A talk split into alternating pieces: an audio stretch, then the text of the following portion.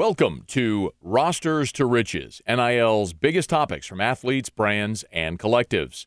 I'm your host, Matt Moscona, joined alongside, as always, by Jonathan Pixley of Matchpoint Connection. When NIL first went live, July 1st of 2021, LSU made a big splash in the Big Apple. With Olivia Dunne and other athletes in tow, LSU did a photo shoot with an NILSU billboard in Times Square announcing LSU was open for business. Donor dollars, however, didn't immediately follow in Baton Rouge, which is when personal injury attorney Gordon McKernan, a lifelong LSU fan, decided to take matters into his own hands. It was McKernan who did a deal with star wide receiver Kayshon Boutte and started to form what he called the G Team, a long roster of NIL athletes at LSU and other schools throughout the state of Louisiana representing many different sports. McKernan has been so interwoven into LSU's NIL culture, in fact, that when Kim Mulkey and the women's basketball team had their national championship celebration, Mulkey rode in McKernan's convertible in their parade through campus. In today's episode, you'll hear from Gordon McKernan, the reasons he got into the NIL space, what his ROI has been, and where he sees NIL going. Could you have uh, ever imagined being involved in NIL the way you are? No, not at all. At what point did this become a thing? Did you have a did you have a light bulb moment? Um, yeah, I think I've had a few where where the dots connect, and um, you know, as a as an entrepreneur, as a business person, kind of a marketer, um, sometimes you go into something you don't know how to work, but when you make that gamble or that guess or you push the chips in, and over a period of months, you see it all culminate together. So Kim's probably the best example, right? I've, I've tried it with several things, but she comes to town, I meet with her, immediately I connect like her, like her, her brand, her style, her belief system, and say, all right, you know, I want to be a part of this because you're going to win. And I want to be on the ground floor, first to the door.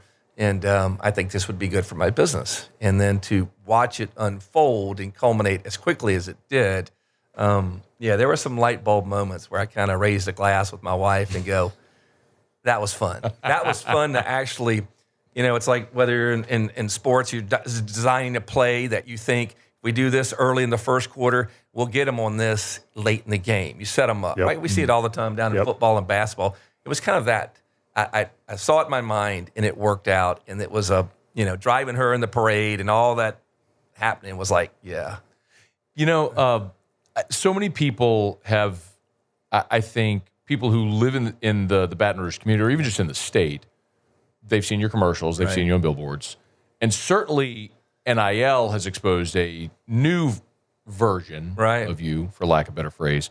Uh, can we go back though? Uh, mm-hmm. I, I, want I want to go back and do the origin story to, to then get us up to present day. Sure. So if I say, okay, who are you? Where did you come from? Like, give me the yep. give go go back, go back. Yeah. Who is Gordon? Where did you come All right, from? So uh, born and raised here in Baton Rouge, Louisiana. My father came to uh, Baton Rouge on an LSU basketball scholarship. A lot of people didn't know that. He played at Miami High. Um, uh, Thompson, the great Laker, who was the all-time leading scorer, and Mychal Thompson. Yeah, yeah. until he, oh, bro- he broke that record. Um, so he was a really good athlete. Came up here, and um, so that kind of brought our family here, so to speak. And I was just raised in a home of LSU sports and athletics and competition.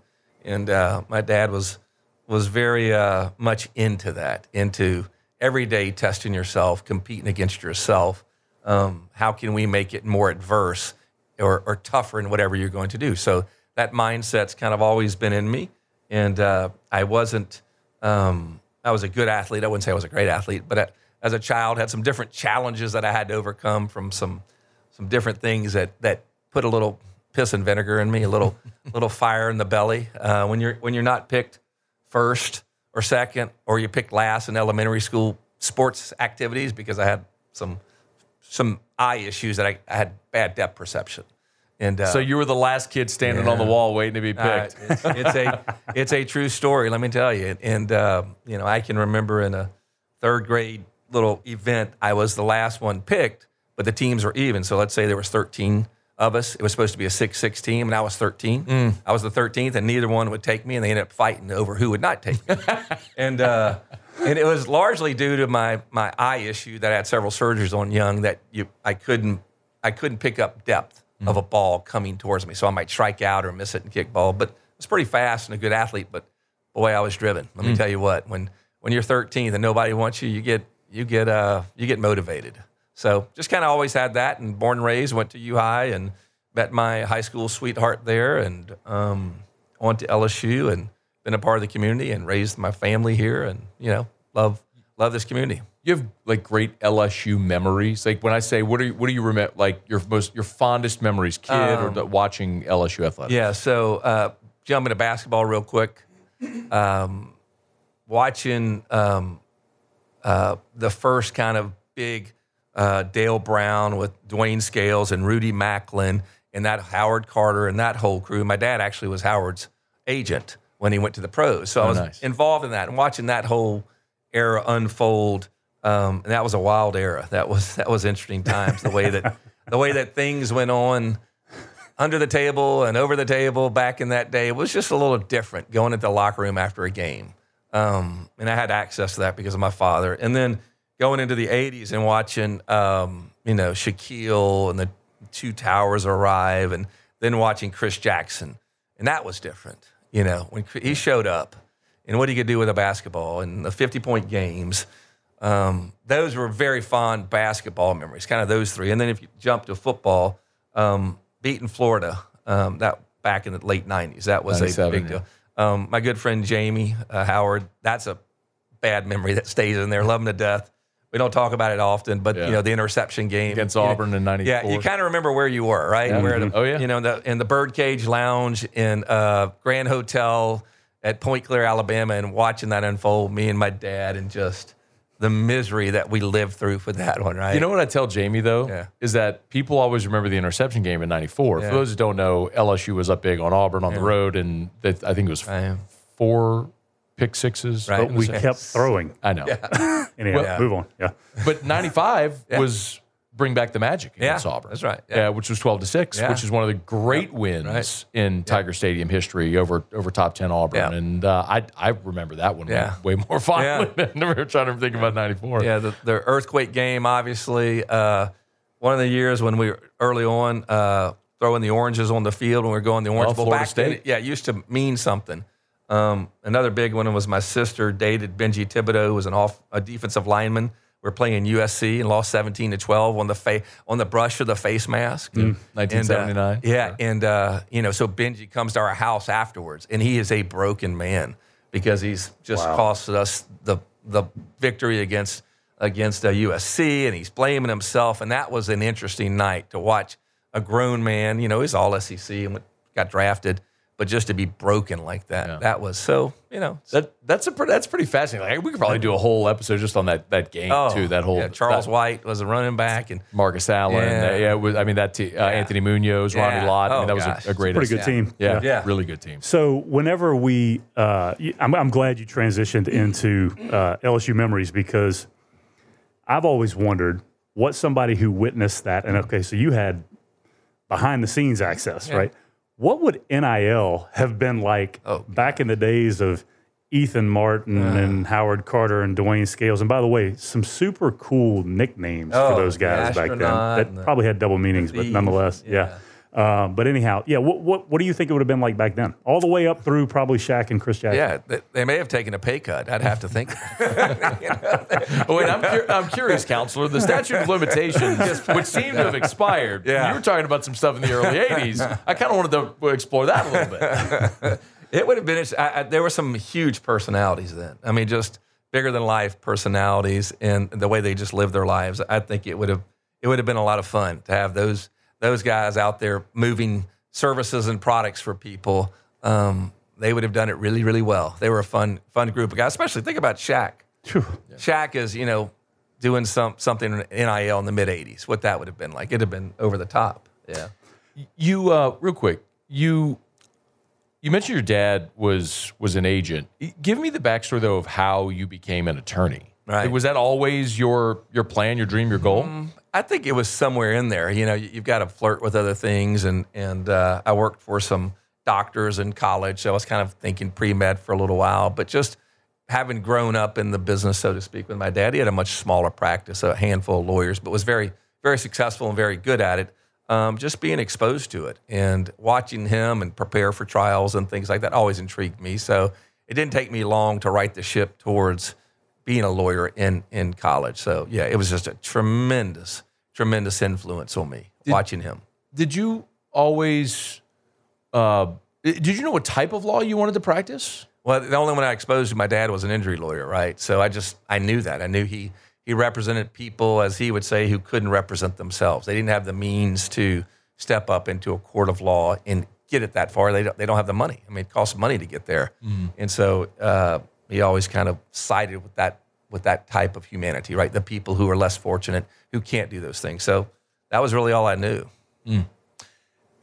Is there a? Um, I'm just kind of set because I, I want people to kind of know you a little bit. Then we're going to talk a lot about the NIL space. But is is there a point definitively where you know talking about light bulb moments a bit ago, but where you decided you were going to go so heavy into marketing your your practice? Yeah, th- there was a uh, there was a point. Um, it was around 2007 or so, and I've told this story to a few people. But um, I received a call from a former client, and um, she said, "Like I've been in an accident, and I'd like you to represent me. You know, you you helped me a few years back, did a great job." And I said, "Oh, well, wonderful. You know, happy to help you. Um, tell me about it." And then she goes, "Well, you know, I hired this other attorney here in town." And I'm like, what do you mean you hired another attorney? You, I mean, when the accident happened, oh, you know, six, nine months ago, but that attorney's not doing a good job. They're not talking to me and those type things. I'm like, well, hold on, hold on. Didn't I do a, a really good job? Oh, you did a great job. did everything well. So well, why'd you hire this other attorney? Well, because I was sitting there injured after the accident and he, and he came on TV. I'm like, what? Hmm. Yeah, he came on TV. So I, the number popped up. So I called that number. I said, but we did a great job for you. Yeah, you did. But it just kind of came up. And so I called it. And literally, I walked out of my office into my father's office. And, you know, at this time, he's mid to late 60s, kind of passing to a different point of his life. And I said, like, I got to go a different direction, you know, or we got to go a different direction because what we're doing is great, but it's not reaching the people like it used to. It used to be word of mouth completely, and you trusted and you asked your neighbors and friends, and that's how you got a lawyer. But it had evolved, and uh, he was gracious enough to say, "Well, that's not for me, but you go ahead and start doing it, and I'll support it." And uh, from there, we we launched in 2007 or eight, somewhere in there, about 15 years now, and then it's grown to this. So at the beginning, whenever you decided to go heavy into the marketing space, uh, and I want I'm going to transition into the NIL world as well, but how much of it at the beginning was let's just throw mud against the wall and see what sticks versus actual strategy? It was probably a little bit of both. And a funny little story the, the very first week of, of advertising, I got a call from a lady and she said, like, I've been hit by a truck or a bus or something and I want to hire you. So, oh, great. You know, we've been on TV one week and it's a big case. I mean, she's in the hospital, mo- multiple broken bones. And um, I said, well, great. You know, well, why'd you decide to hire me? And she goes, oh, I just flipped a coin between you and and Morris Bart. I hired you.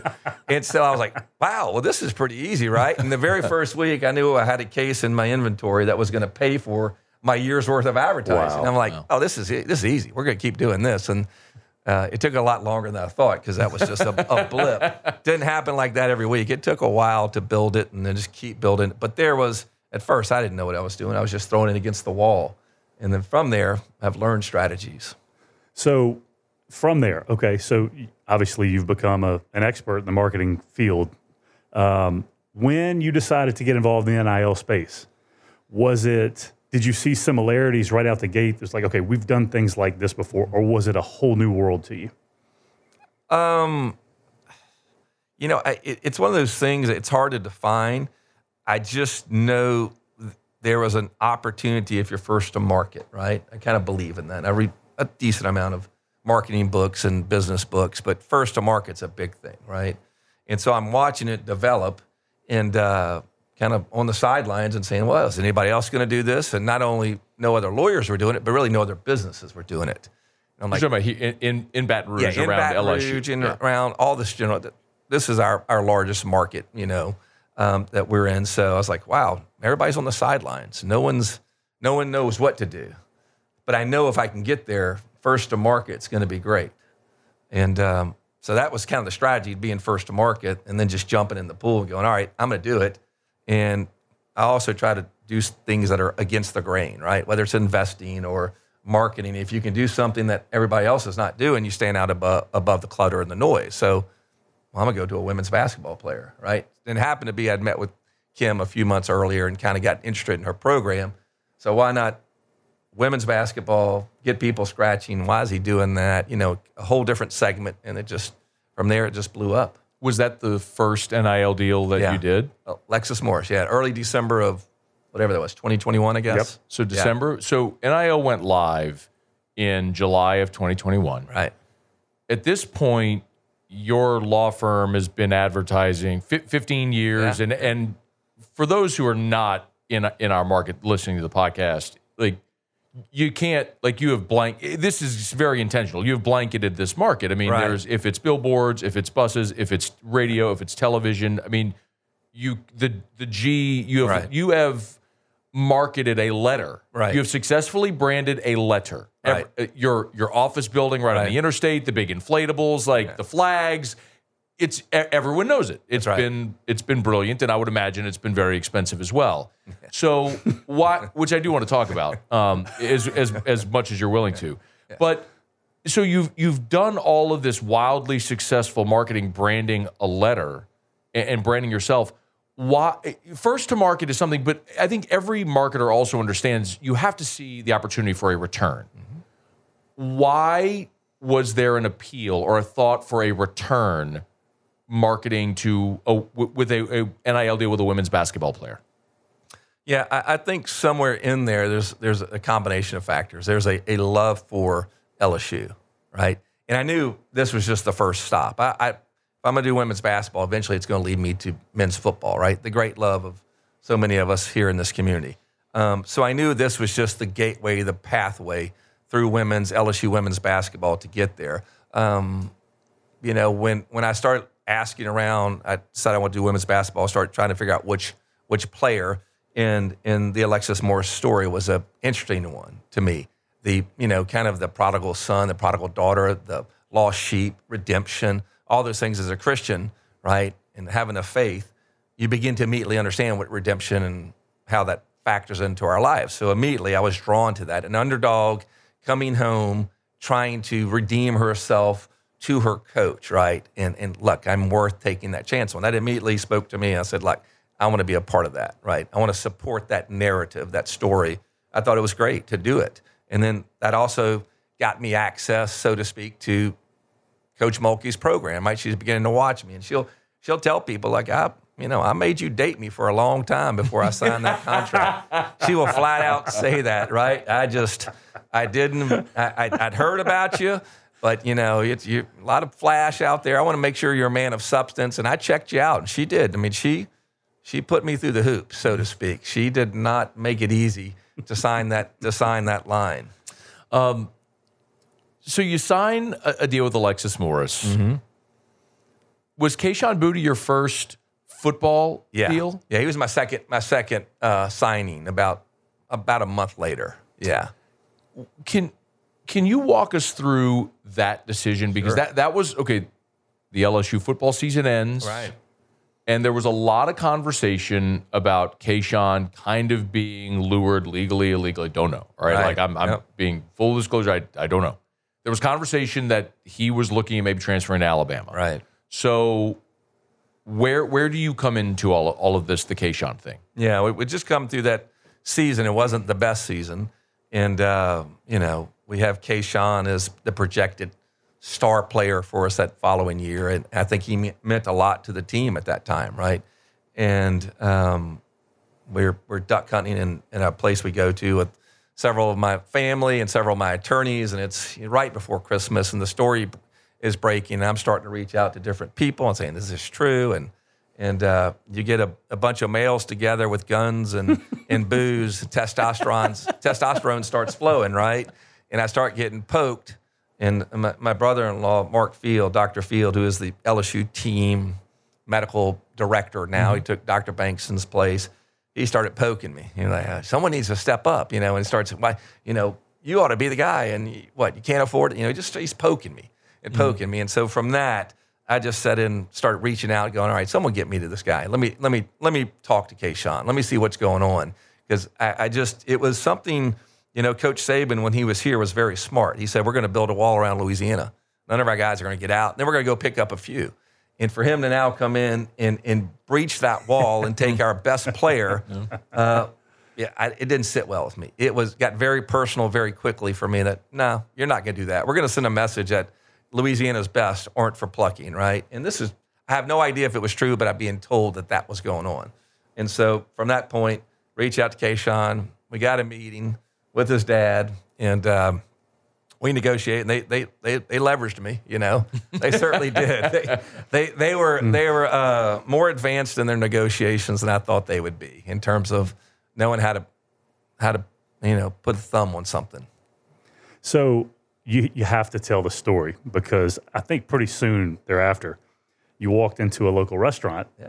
and got a standing ovation. Yeah. Yeah. Um, yeah.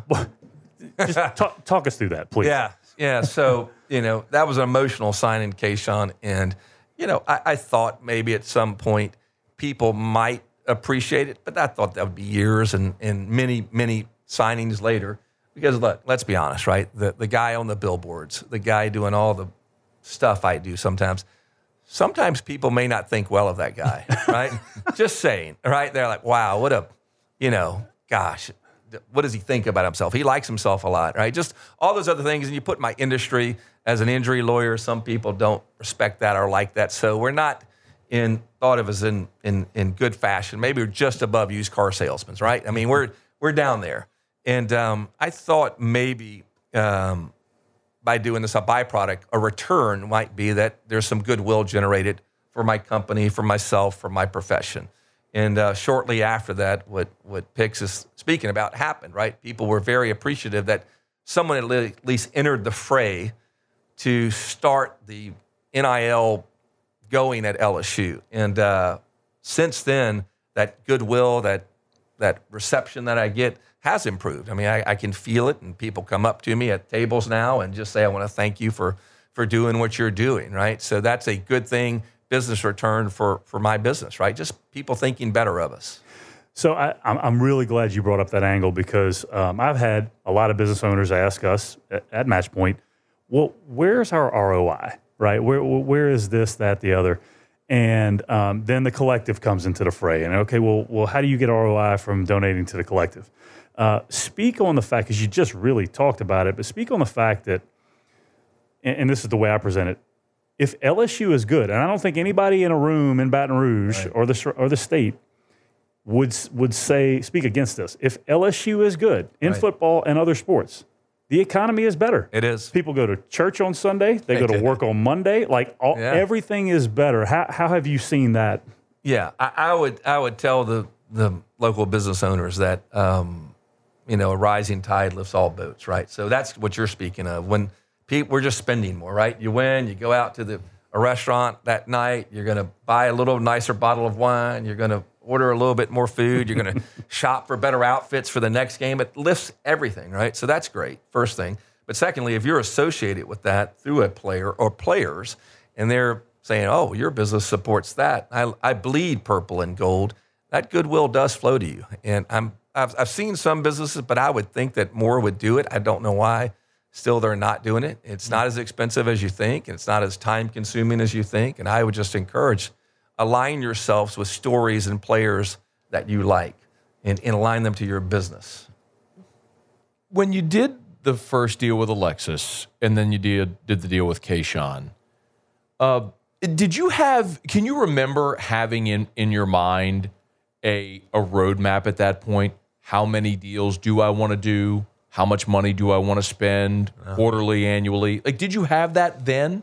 No, no, not really. But um, my wife would tell you, and my family would tell you that I d- I don't enter something gently, right? I, I don't just tiptoe. Uh, there's a saying that I've lived by for a long time: anything worth doing is worth overdoing, right? Mm-hmm. So I just knew it'd be big. Uh, I'm just not going to not go in, right? Whether it's billboards or swag rooms or whatever I'm going to do, I'm going to try to do it to the most, right? To the superlative. So I knew it was going to be a lot, and I, I didn't count on it being as much as it is. I just knew I'm I'm going to I'm I'm going to enter the space until someone else does. Mm-hmm. And what happened is largely is no one else would enter the space, right? So now I'm first to market, and I'm kind of only in the market. So from a business standpoint, you're going to stay there as long as you can, right? If no one else is pushing you out, and you're getting goodwill in return, you're going to stay there. So you said you knew it was going to be big, but I, am this is what I'm trying to work through. So, in if you don't mind disclosing this, sure. in a year, let's say mm-hmm. in, in 2021, how much did your firm have allocated for marketing? Uh, for 2021, so what is that? That was a year post COVID, right? Correct. Yeah, because remember COVID happened, and and everybody's marketing budget went from 100% to 10%. Right. Literally, we we slashed everything. I'm in radio. I know. Yeah, yeah. you know. So you know what I'm talking about. It all of a sudden slashed, and then. Uh, so 2021, we're building back our marketing once we see it. Um, but I would imagine in 2021 we were probably going to be right under 20 million. Um, we would have in 20 in 2020 COVID year we were projected to be over 20. Okay, I was going to ask 20. Sometimes yeah. like in our industry we'll go we'll go one year pre-COVID, so we right. look at 19. So 19, yeah. 19 would have been in that was range. probably uh, 18 to 19 million. 20 before COVID hit was going probably going to be 21, 22 then we slashed it, and mm-hmm. then so back in 21 we built it um, back to about 20 million. Now we're probably this year will probably be 23, 24 million. So when if you're doing, let's just use a round number and say 20 million. Right. You're doing 20 million annually in marketing. Right. right. Okay. That, that certainly makes you among, if not the biggest marketer in this market. Right. Yep. Um, you uh, were on the record at one point saying year one you spent somewhere between three quarters of a million and a million in, in NIL right. deals. Is yes. that accurate? Yep. Is that a large number? I mean, well, it's it's it's relative, yeah, it's but to relative. you, it's, yeah, but to you, is that a large yeah, number? Yeah, that, that's a large number. I mean, that's a nice chunk of your of your marketing budget, right? When you think about it, I could go and buy 400 more billboards or 300 more billboards right. or whatever it would be, or this many more TV commercials or this many more paid searches or this much more radio you're, uh, you know, it's not infinite the the marketing dollars we have. Although sometimes my marketing director and I feel like we just we'll try that, let's do this, and and uh, dang if most of the stuff we try doesn't work. So I, I always tell them I don't mind trying anything once in marketing, right? Mm-hmm. Whether it's an idea, a program, a project, a new medium, I'll do anything once, literally anything. Um, and NIL was kind of that, right? There was a combination of your love for school, and there was a combination of your let's see what it'll do for our business. How many, and Pix, you could probably jump in on this as well from the Matchpoint side. How many NIL deals have you done to date? And if you do, do, you, do either of you know it? No, I don't. Because no. you know, we, we also branched a bunch. Out. Yeah, yeah, a bunch. We have we have uh, offices all across the state, right? So if there is another local story in Monroe or in Lafayette or in Lake Charles um, that appeals to us, we sign players at other universities. So I can't recall, but it's probably 50 plus deals easy. Okay. Probably closer to 70. So fewer, more than 50, fewer than 100. Right. So just just for context, I mean, it's I don't think right. it, it's just, just trying to paint the picture to right. give people context. Are you going to, is the plan to continue that 750 to a million you spent year one? Is the plan to continue adding to that the same way you just described how you continue increasing your marketing budget annually by if it's, you know, would it ten percent, twenty percent, whatever it may be? I, I, would think we'd kind of be in that same area, and Pix can probably talk to this as well. I think that the landscape is changing a little bit with NIL. Meaning, at first it was just you know the dam breaking, and everybody rushing to get players, and and players commanding outrageous amounts and things like that. I, I, I sense it in talking to uh, I deal with Mackenzie a lot with with Matchpoint, talking to her you can sense a, a, little bit of a pullback that maybe some of the outrageousness that was associated with some of these demands in amounts that they were seeking is starting to kind of come down a little bit. Not saying you're still not going to get the Arch Mannings and five star quarterbacks when they go to SC or Texas aren't still going to get crazy money, but you do have a sense that things are receding. So I don't think the inflation is going to continue to hit it to the degree it has. And you also have the collectives coming in and being established and supporting it. So I, I wouldn't think that I would necessarily increase. I think we'll be smarter too. I mean, there's there is definitely a, a, a more focused attack we will do. I probably won't sign as many players. I'll go after more quality players. Um, you know, the, the the people who move the needle, so to speak, on the weekends. It, it is interesting you bring that up because I think part I think it's twofold. The, the reasons why it will kind of come back to the fray. Number one, I do believe the federal government is going to get involved because Charlie Baker is is begging for Right, it, right. And I think he's got their ear. And the other part is. Um, a lot of the numbers that have been thrown out there are false. Yeah. I mean they're not even close. And you know, I mean, you look at what happened at Texas A&M, Right. and you know, I don't know how much was true, how much wasn't true. But if those numbers were true, and you still lost as Right. many kids as they lost, I just don't see that as, as It's not you know, sustainable. possible. Yeah.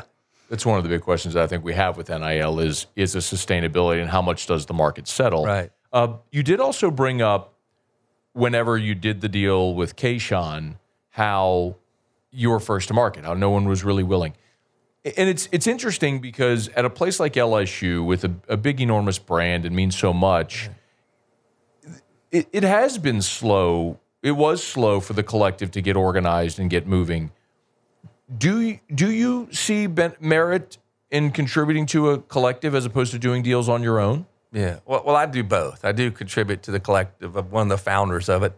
I, I do think it's an important thing. You have to have it, right? You just, if you're going to compete in a Power Five school, especially the SEC, you better have a collective that is organized and well funded, or you're you're not going to be competing for long. It's just the way it is now. You have to have it.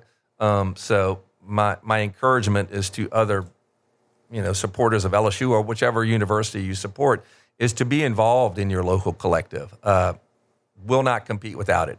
Um, so I do do that, but I, I if you have a business that can, especially a service business or a local small product or retail business, man, you just reach out, do a little bit, get someone on your social media, just something like that. It, it's easier than you think, and and do both of them.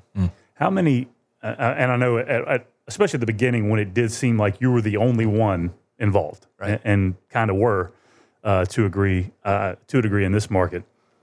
How many times? How many athletes were reaching out to you? Oh, Yeah, asking. No, it, it a lot. I mean, it's it's died off some. I still get it every week. I mean, you get one or two. You know, either it's an agent or a handler or the athlete themselves still reaching out. But at first, it was uh, it was I had to hire a, a college intern to try to help with all of it and field the inquiries and and talk to the players. And we still have a small little. We have a little NIL department inside inside the company now.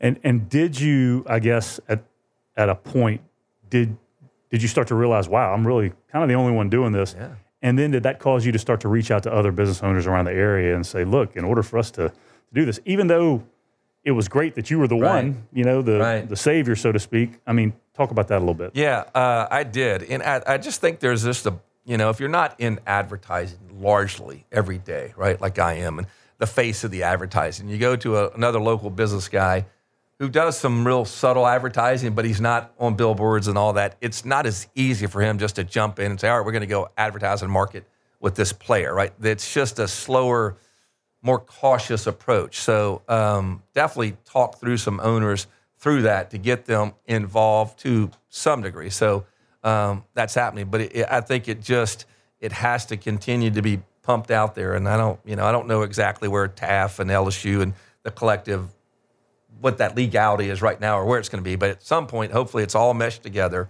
and the the, the forces behind TAF and LSU can really be pressing on business owners and people to get involved in a bigger degree. And do you do you direct those businesses maybe that aren't big advertisers, so to speak, to simply donate to the collective?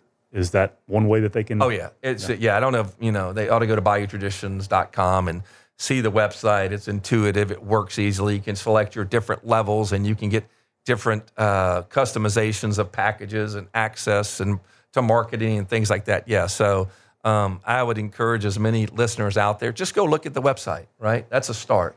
Um, there are lots of resources. You can call LSU. You can call Matchpoint. You can do all sorts of things to get in the game. But we, have to get in the game. If you love LSU and you're going to support the Tigers by buying season tickets or watching the TV games, you need to equally support the collective. Uh, another thing that I can't imagine you anticipated happening is you've hired a full time videographer, uh, and and you know we did have Taylor O'Brien as a guest on a previous episode of Rosters to Riches. So I would encourage anybody listening now to go back and, and listen to that. His story is incredible in and of itself. But I reached out to you. I don't know if you remember this as a radio guy via Twitter DM uh, when when the Kayshon story was happening. Yep. Yep. I And I just shot you a DM and you replied. I was like, oh, okay, you replied. Um, you've got over 3,000 Twitter followers now. You've got 16,000 Instagram followers. Do I need to look up TikTok? I- do you know I- it? Yeah, and they make they make me do TikToks. I know that. Yeah, no, you I, do. I don't have any idea how many TikToks. Uh, I know you- the Instagram's the one they kind of tell me the most. 8,300 on TikTok with Okay. nearly 200,000 likes as That- well. Yeah. Is that good or bad? That's I, for a, a personal injury attorney who is not a an influencer content creator. Right. You are now an influencer Okay, content creator. yeah, is what yeah. you are. Wow. Um, why? Why go? Because you have gone all in on that route, Wow. Yeah, and, and not not even just with your NIL content, but even your your life. There's you and your wife eating Yeah, breakfast, yeah. and and you're telling stories, cooking green Yeah. eggs on St. Yeah, Patrick's Day yeah. and whatnot. Why why go all in on that angle as well? Yeah, the uh, you know a little bit of of uh, prodding by my staff, the marketing staff, a little bit by my daughters Riley and Meredith, um, who both work for me. Meredith is actually head of my social media. But um, you know, we did some TV commercials over the last handful of years. Some people call them the political running for office commercials. You know, there was "Are you running for governor?" And when I released these commercials and stuff, I'm like, no, it's just you know, I was told that the public needs to see a different side of me. That I'm just not the guy holding the alligator, standing on top of the truck. That I'm a normal guy. I, I like normal things. I, I pray. I, I go to church. I married my high school sweetheart. So we released those ads, and and people took to them. They they liked seeing that he's somewhat normal, right? And so this is just kind of an outgrowth of that since uh, social media and Instagram and TikTok are so personal to our lives and people are willing to just basically put out there anything. They said, look, you've got to go there. You, you've got to let people in because this whole new millennial generation, if you want to reach them, you've got to reach them through these mediums. And so uh, we did it and, and um, came across Taylor, and that's kind of accelerated things because the videography component um, is really good. He's just talented with it and comes up with good ideas. And then we've built out a staff, and now I have an editor, and I've got a I, I call him like a bar back, but he's a you know, is a guy who just hauls all the stuff everywhere. So it's just it's a whole new department that we're building out, um, you know, at our at our company. So it's interesting you say that because that is advice that is we, we give to the student athletes. You know, when you're posting things, Yeah. don't just make it the sport that you are posting. They want to see what's going on in your personal Yes. life. What having dealt with so many of these student athletes, if you had to to pick, I don't know, one or two pieces of advice uh, about how to present themselves to where they could take advantage of the NIL space, what would they be? Right. Well, well, the first thing would be a big disclaimer, right?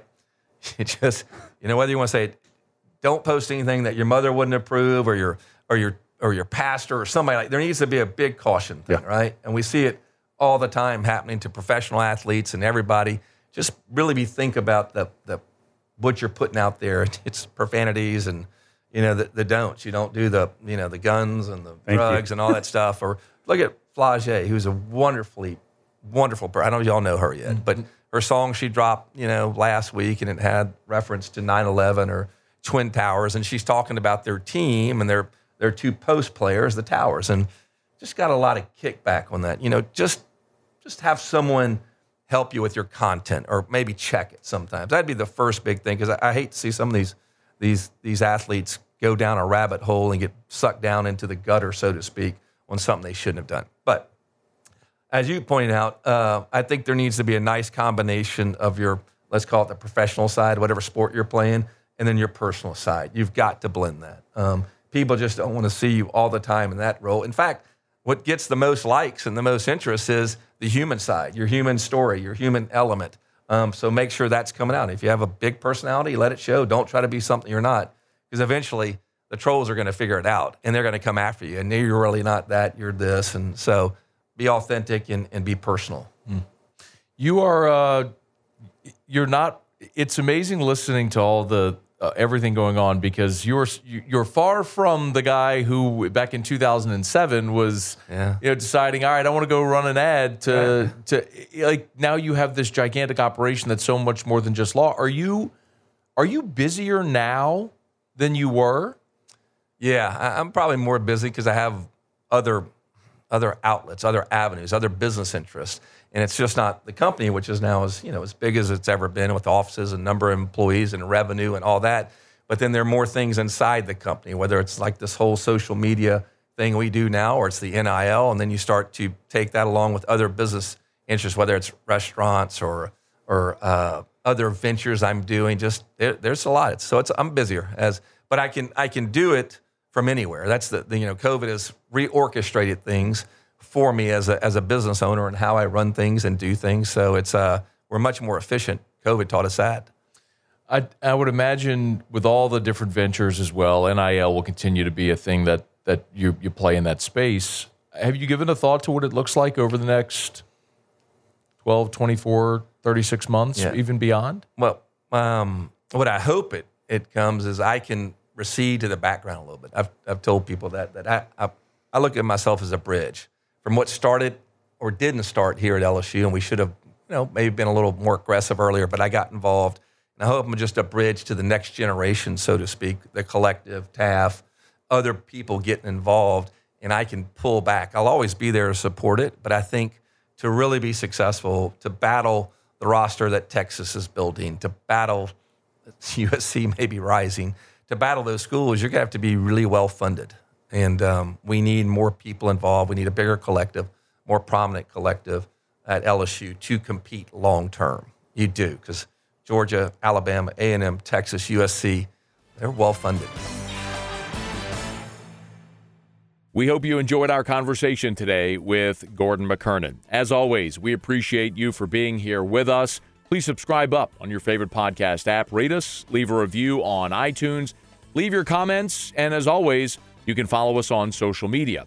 I'm at Matt Moscona, and you can follow Jonathan Pixley and Matchpoint on any social media platform or by visiting matchpointconnection.com and downloading the Matchpoint app. Until next time, this has been Rosters to Riches.